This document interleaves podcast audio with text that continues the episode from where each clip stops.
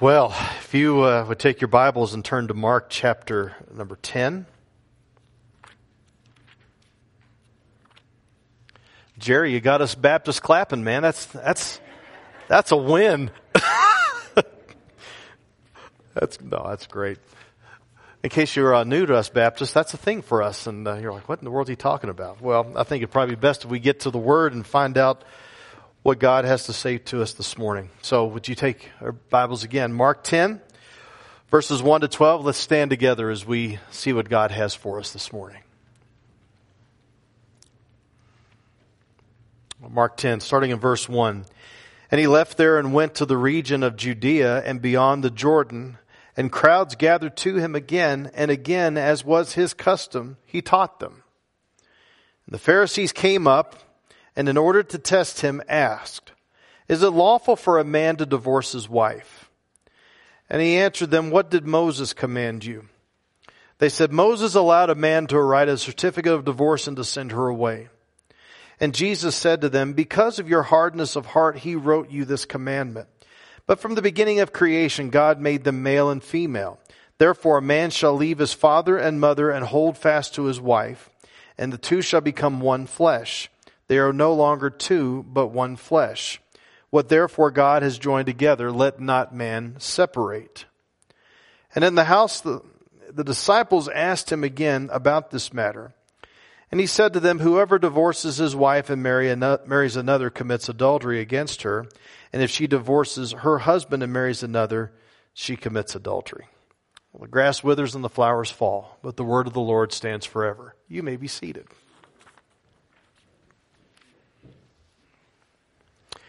So here we are on the weekend of the anniversary of our church, 63 years.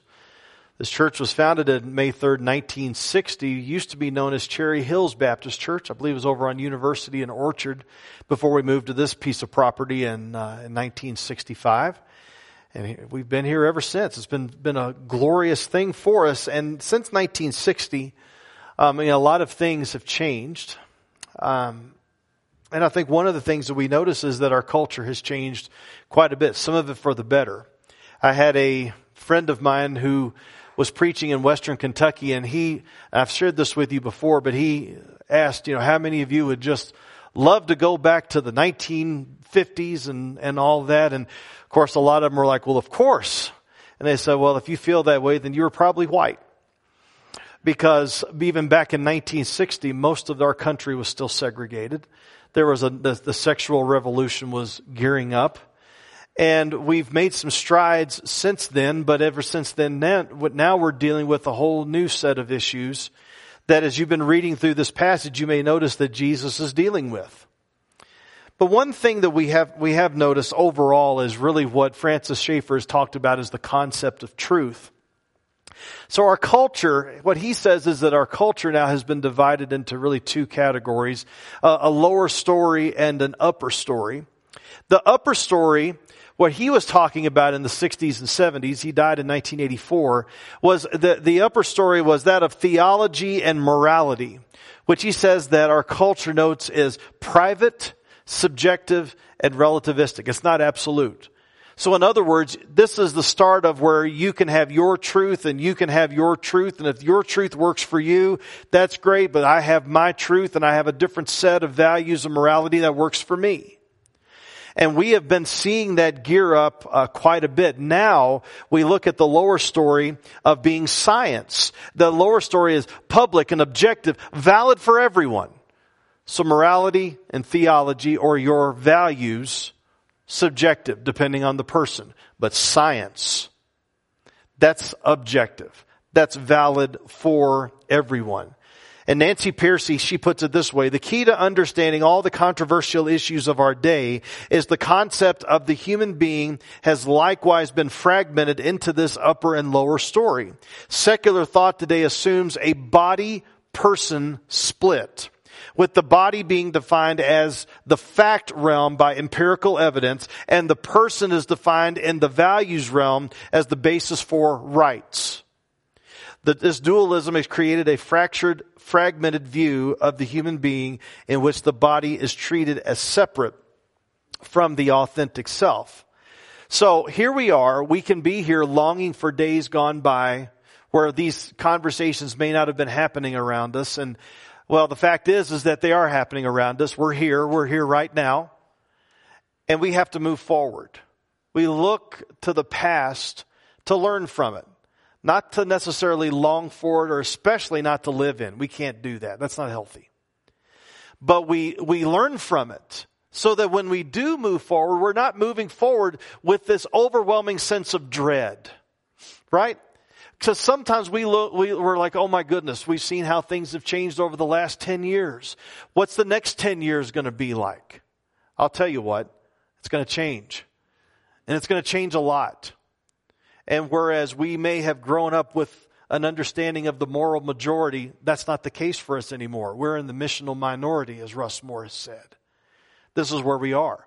We don't have a seat at the table of the culture anymore. Well, I wish we did. Yeah, me too. We don't. Here we are. What we do know is that we have to look and see where we are right now. And when you have people that are out like Richard Dawkins and, and Sam Harris uh, of the New Atheists who are coming along and they're saying that the, the God of the Bible is not only inert, but he's dangerous. And that people who believe in what Christians are talking about, that you're being dangerous. Paul Copan, he wrote a book called Is God a Moral Monster? Because now people are starting to see the Bible as immoral. Not just irrelevant, but as immoral. Why? Well, look at what I've just read to you. I've just read to you a lot about the nature of not only marriage and divorce, which has been going on for a long time in the church. We've been wrestling with, with those things as well.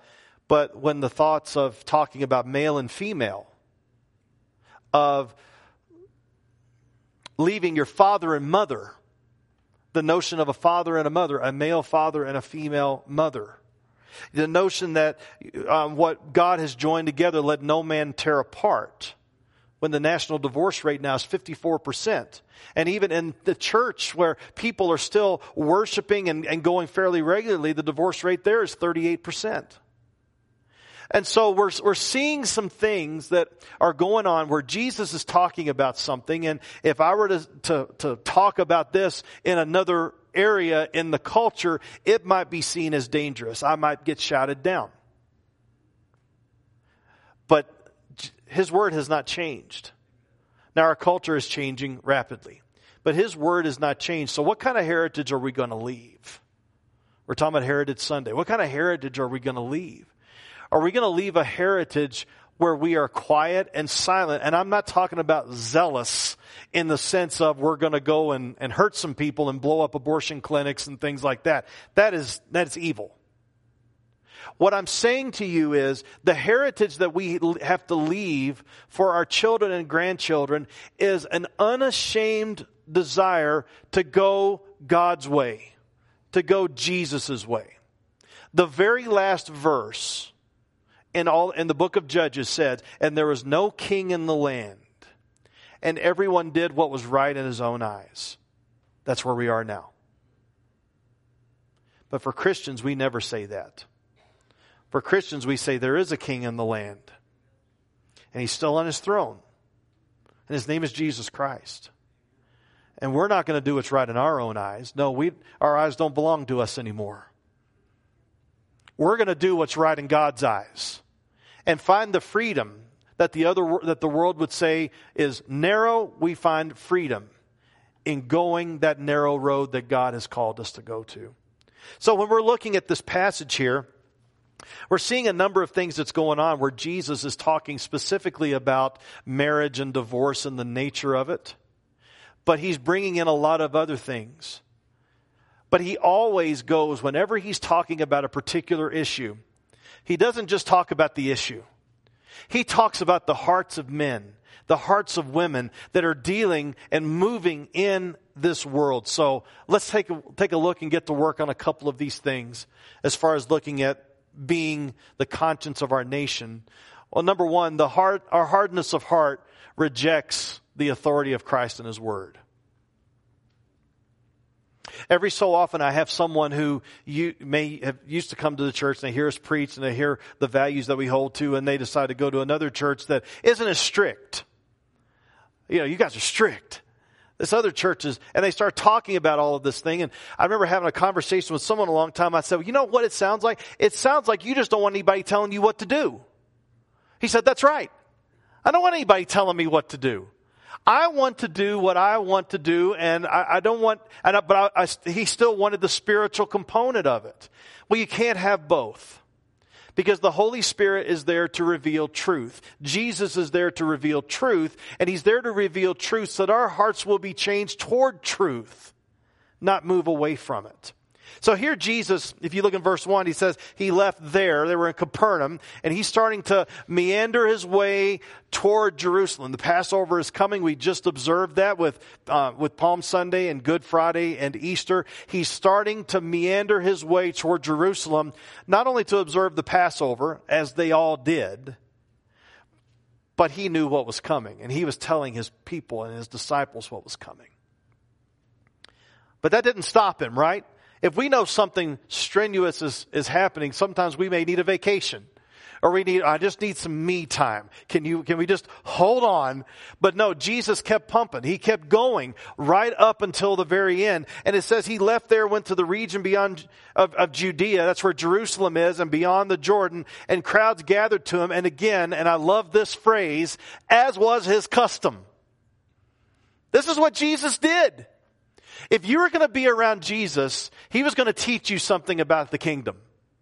He was going to teach you something about himself. He's going to teach you something about his ways. He's not going to just be like, what are you doing here? Again? Come on. I, I, need, I need some alone time. Why are you interrupting me? But these interruptions were always divine appointments in the, in the economy of God.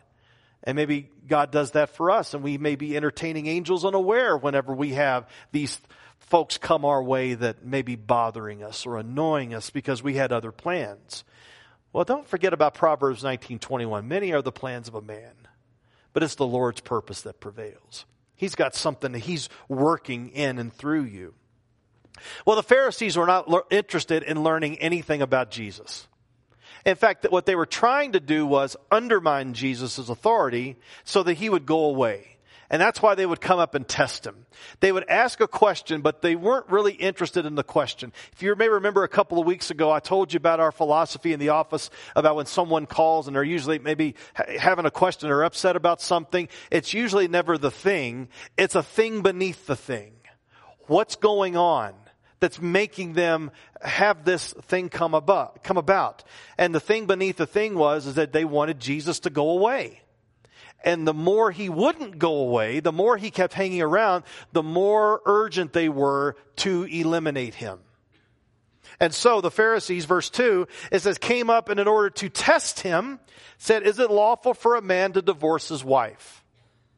Now, boy, that's a conversation now, even in, in our day, right? Because again, the divorce rate is so high, and people begin to ask all sorts of questions about, well, what, what what's what's God have for me now? What's He saying about me doing this? And and the Bible, I, I believe, is really really clear on a lot of these matters. We got to be sure that we don't lower His standard, but we got to also make sure that we don't go above His standard and go more strict than His standard. But the question is, the thing beneath the thing is, they were trying to trap him because they wanted him to go away. So this is how they were going to do it. If Jesus said it is lawful for a man to divorce his wife, then the Pharisees, the conservatives would come along and they would say, well, you, you have gone against the law of Moses. You're out of here. If he says, if he said the other way, then what happened was, if you, remember, if you remember from Mark 6, 14 to 29, when Herod Antipas divorced his wife in order to marry his brother's wife. So then it would have sounded like that Jesus would have been okay with that on the one hand, and then the other way, he wouldn't have been okay with it, and then he would have been able to have the political leaders be able to come down on him. So if Jesus said yes, trouble with one group, Jesus said no, trouble with another group, what's Jesus gonna do? How's he gonna get out of this one? Boy, he seems like he's in a real pickle now, doesn't he? But he doesn't play games. We think we're slick when we come to Jesus. He doesn't play our games. He's going to see right through it, get to the thing beneath the thing, and then you're going to be on the defensive. He's never, ever on the defensive. Because he always does things right. So then he turns it around. What did Moses command you? Uh, oh, you know, and so they start scrambling. And so what they said was, well, Moses in verse 4 allowed a man to write a certificate of divorce and to send her away. Now this goes from Deuteronomy 24. And I encourage you to look it up on your own, but what they began to do is, it may shock you to know that there are theological discussions in the church. And there are theological discussions in the seminaries, and they're, they're, they're kind of going after each other trying to figure out what to do. And so, when it talks about it in Deuteronomy 24, it says, if there has been an indecency on the part of the female, on the part of the woman, an indecency. Well, what does an indecency mean? Well, the conservative group was like indecency was, it was always a sexual indecency.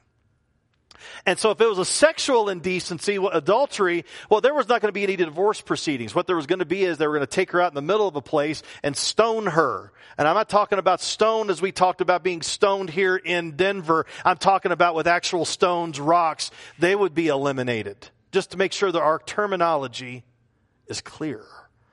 She, they would have been dead. And that's, so you remember when, um, Joseph found out that Mary was with child with, with Jesus, but he didn't quite get it until the angel had to come and make him aware of it. He was going to divorce her quietly so that she wouldn't lose her life.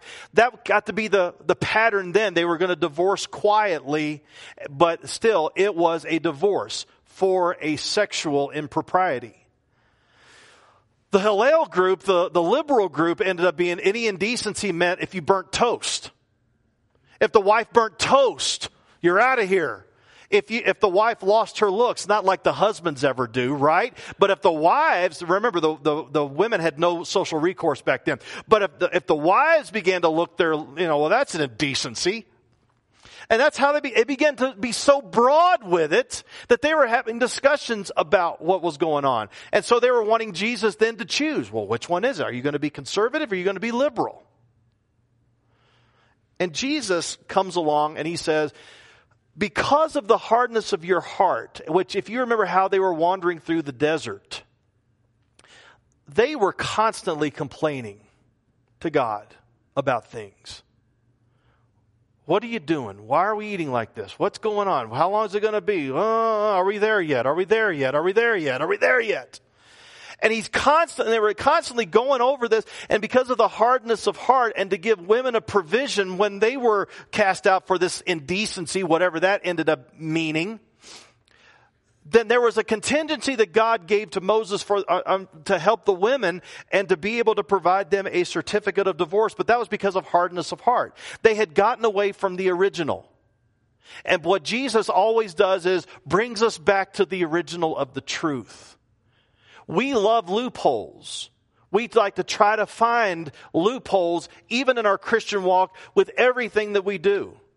Well, you're supposed to read your Bible. Well, there's just a lot of things in there I don't understand, and I'm just I'm just going to rely on my favorite preacher or, or, or teacher to help me. No, you, you read your go to go, Jesus is driving us back to the Word. We need to be driven back to the Word. Let's let's go to the Word and, and work through it to, and, and try to get it, the penny will drop. You'll get it. But we've got to continue to move forward with it. We're always looking for loopholes around certain things.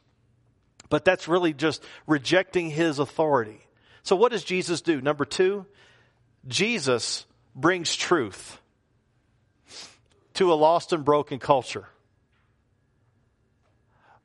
I could add, Jesus brings truth to wayward churches as well and wayward Christians who may have allowed the culture, because here's the thing, is that we pastors are at a bit of a disadvantage as far as who is pumping information into their people. So I, I see what happens when, like, just hypothetically, when a certain pundit on your favorite news channel may have been summarily removed from their very popular 8 o'clock Eastern time frame, hypothetically. Right? Well, fellows like that, whether it's on Fox or CNN or MSNBC or wherever, or, or you're, they get you five days a week. Boom, boom, boom, boom, boom. And they are pumping information into you five days a week or whoever it may be. I get you for 30 minutes a week, and uh, i may not be as handsome as those fellows. I may not be as compelling as those fellows. I do my best. We work on it but I'm not pumped into your into your homes, and, and so you're you're getting all of this information, and so it, for me, it almost feels like we're we're we're competing, fighting. You know, are, are, are we listening to this gospel over here, or are we listening to this gospel over here? Because I want I don't want to break it to you, but I want to break it to you. It's not the same thing. The stuff that you're hearing from these guys on TV, they're motive, they're motivated by a lot of different factors. Jesus is coming along and he's not concerned about your bottom line. He's not concerned about your feelings. He's not concerned about the whatever values you may hold that you have picked up from mom and dad and granddad or your favorite political party. He doesn't care. He only cares insofar as it's maybe taking you away from what he's saying here. So, truth. Look at what Jesus is talking about here. But from the beginning, I want you in your, in your mind as you're going through this, because it's going to make you read. I want you to go through this and I want you to try to pick up on all the things that the culture is talking about that Jesus is addressing here.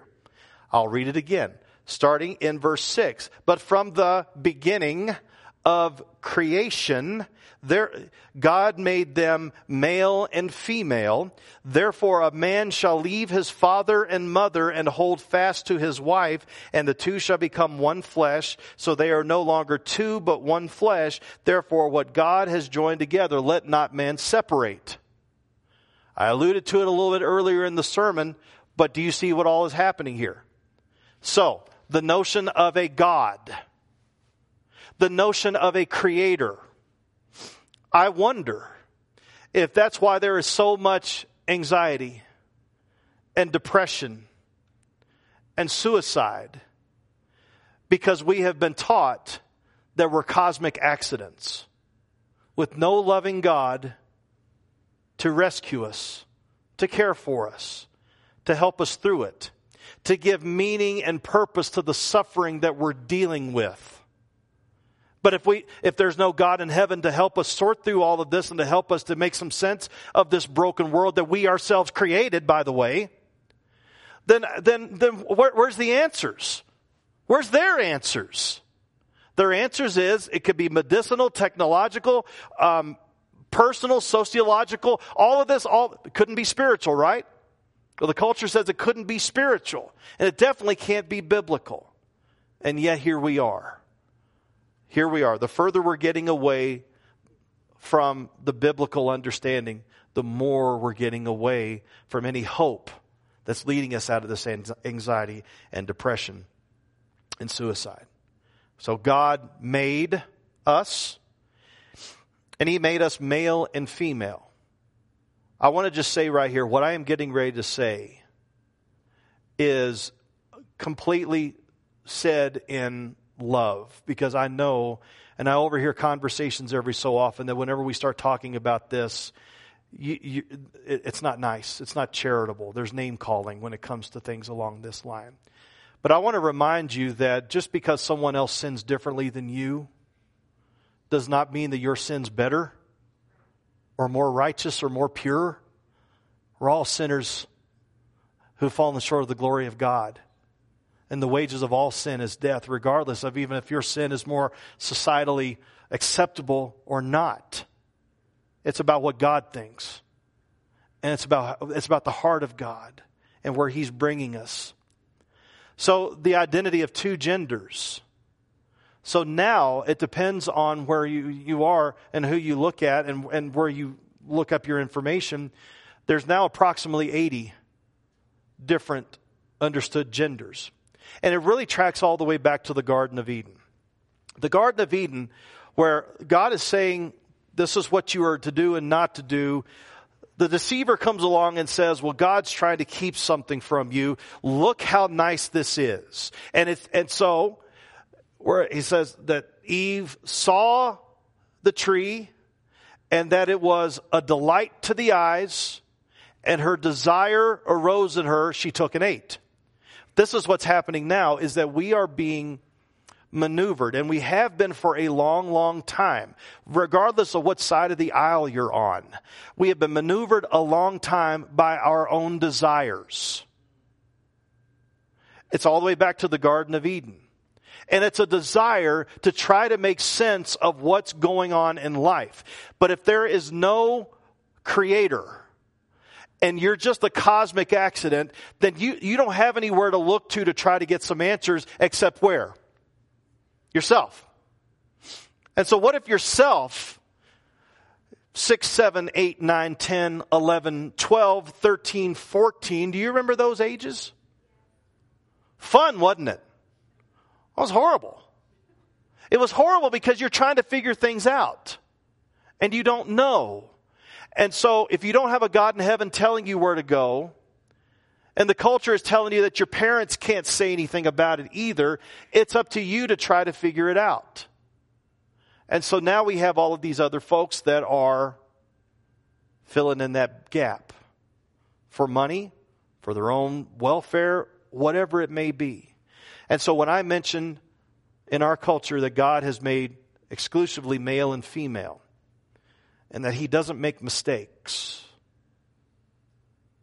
and that, and that we as Christians don't separate body and personhood. Right? Because your body could be saying you're one thing, but inside it, you as a person could be saying you're another thing we as Christians, remember, there's, there's another application to where what God has joined together, let not man tear apart. God has joined body and personhood. Right? So even though there may be, like, take the abortion issue, there may be people who say, and, and scientists will say that that is life at conception. What they will come along and say as well is, but they're not viable yet. They're not a person yet we as Christians do not separate the two. Whereas everybody else may try to separate the two. And when you're talking about the transgender issue, they're, they're trying to separate the issue. Body, personhood. We say, no, no, no, no. You're, you're, you're one. It's one unit. And so when we're looking at this, therefore a man shall leave his father, a male father, a female mother. This is God's way. Now we know by brokenness that many of you may have come out of broken homes. I'll tell you right up front, I don't know what that's like. My mom and dad next month will be married 67 years. And I praise God for that. My father didn't become a Christian until he was 47. So they were 25 years in when he became a Christian. But, but they realized that God's way was if you're going to, before you start acting like you're married, be married. Let God join you together in that way where the two become one flesh. This is why I get nervous. I'm going to see how many people I can offend this morning. But this is why I get nervous every so often when I hear about prenups. This is why I get nervous whenever I hear about separate checking accounts. are you is, is there a contingency there where you think that something may go on you got to make sure that you're taking care of yourself i don't know there may be lots of different reasons for it but those are the questions that i ask whenever there is counseling that's going on why are there so many aspects of your life that are separate god didn't call you to be that way and God, that's why God didn't call us to uh, live together before we get married. Be married then live together because God is bringing you together. He's talking about when the bodies come together like that in, in that way that you're already, you're one. So go after things God's way. Let me back up here. Hadn't intended on saying this part, but I, I feel like I need to because every so often, like whenever some may be a little older and they may, they may opt not to go get married because there's a financial piece, not P E A C E, Dave Ramsey financial piece. There may be a financial P I E C E where it's like, well, we're just going to do this because if we get married, there's all sorts of tax implications, da da da da da da da da da. Be not dismayed, whatever betide. God will take care of you through every day or all the way.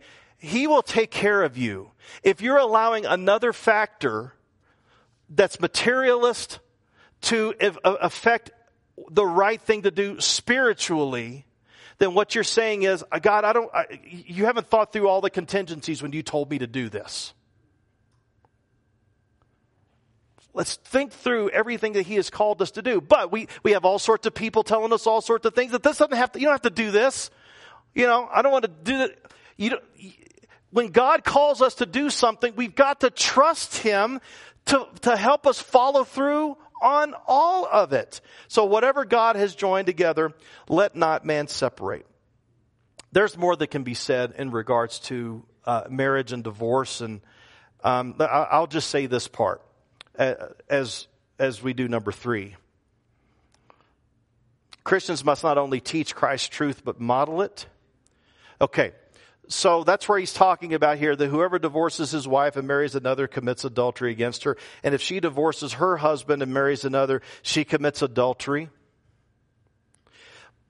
We've also got to realize a, a, a, number of things here, and I don't want to leave this because some of you who know your Bible, you're like, yeah, but wait a minute, yeah, but wait a minute, yeah, but wait a minute. There's a parallel passage that's found in Matthew 5, 31 and 32, which says, It was also said, whoever divorces his wife, let him give her a certificate of divorce. That sounds familiar, right? Just talked about it not too long ago. But I say to you that everyone who divorces his wife, and then there's the exception clause that Jesus gives us. Not Matt Perry, not the culture, not mom and dad, Jesus, who divorces his wife on the grounds of sexual immorality, makes her commit adultery, and whoever marries a divorced woman commits adultery. In other words, I grew up in a church where if you were divorced, even before you were a Christian, or no matter what the rationale for it, they had a har- harsher standard than what Jesus has here. Jesus says that these folks have broken a covenant by joining with another sexually. We don't have time to cover all of that. But what I want to say to you is this the culture is running away from God's standard. We've got to make sure that the churches aren't either. And we could be running further away from it by being stricter than what the Bible is saying. Whereas the culture is not wanting to be strict at all. We've all got to be careful to take what Jesus is saying here at face value. What's he telling us? And so what he's telling all of us is that we make by taking his word part of the part, part of the piece of taking his word is recognizing that we are all sinners and we've all gone away from it at some point and you may be like, oh man. But he came to rescue us from all of that sin and to put us by the Holy Spirit on the path that he has for us. And what's that path? That path is taking Jesus at his word, not adding to it, not taking away from it, but looking at what he's saying and trusting him with everything that comes. He that knows the right thing to do and yet does not do it, to him it is sin, James says. So let's look at what Jesus is telling us about the right thing to do. Let me close with what Martin Luther King Jr. said back in 1962. The church must be reminded that it is not the master or the servant of the state, but rather the conscience of the state. It must be the guide and the critic of the state, never its tool. If the church does not recapture its prophetic zeal, it will become an irrelevant social club without moral or spiritual authority. He's right. We, right here, in all churches in our, in our city, and I'd say in our nation, in our world, we're the last bastion in our culture that is telling the world this is God's way. Please don't go this way. This is God's way. And Christ will come and rescue you, and you will see the beauty and the glory and the majesty of His way if you'll only confess and repent of your sin. Yeah, but what the, what are, what's the culture going to say? Who cares? What's Jesus going to say? Because he's the one that we're ultimately going to have to stand before. There was no king in the land. And everyone was doing what was right in his own eyes. But not for us. There is a king in the land. His name is Jesus Christ. So, let's do what's right in his eyes, shall we? Heavenly Father, guide us in all that we do and say.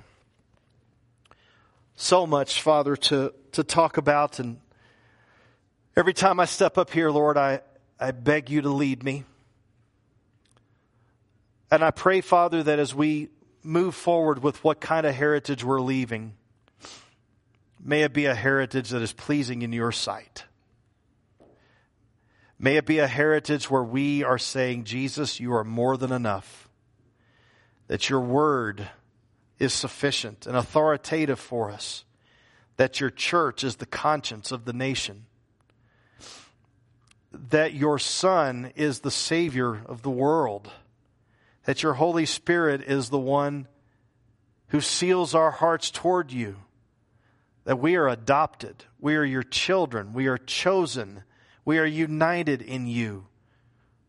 We have been raised from the dead Father, thank you that you have done all of this on our behalf.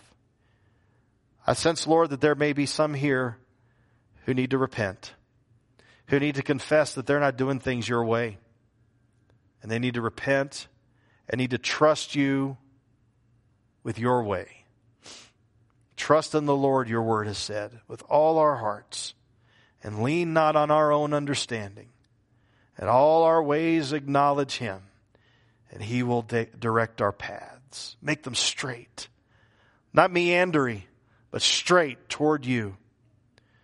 Father, this is not the time for us to play games. You'll have none of it.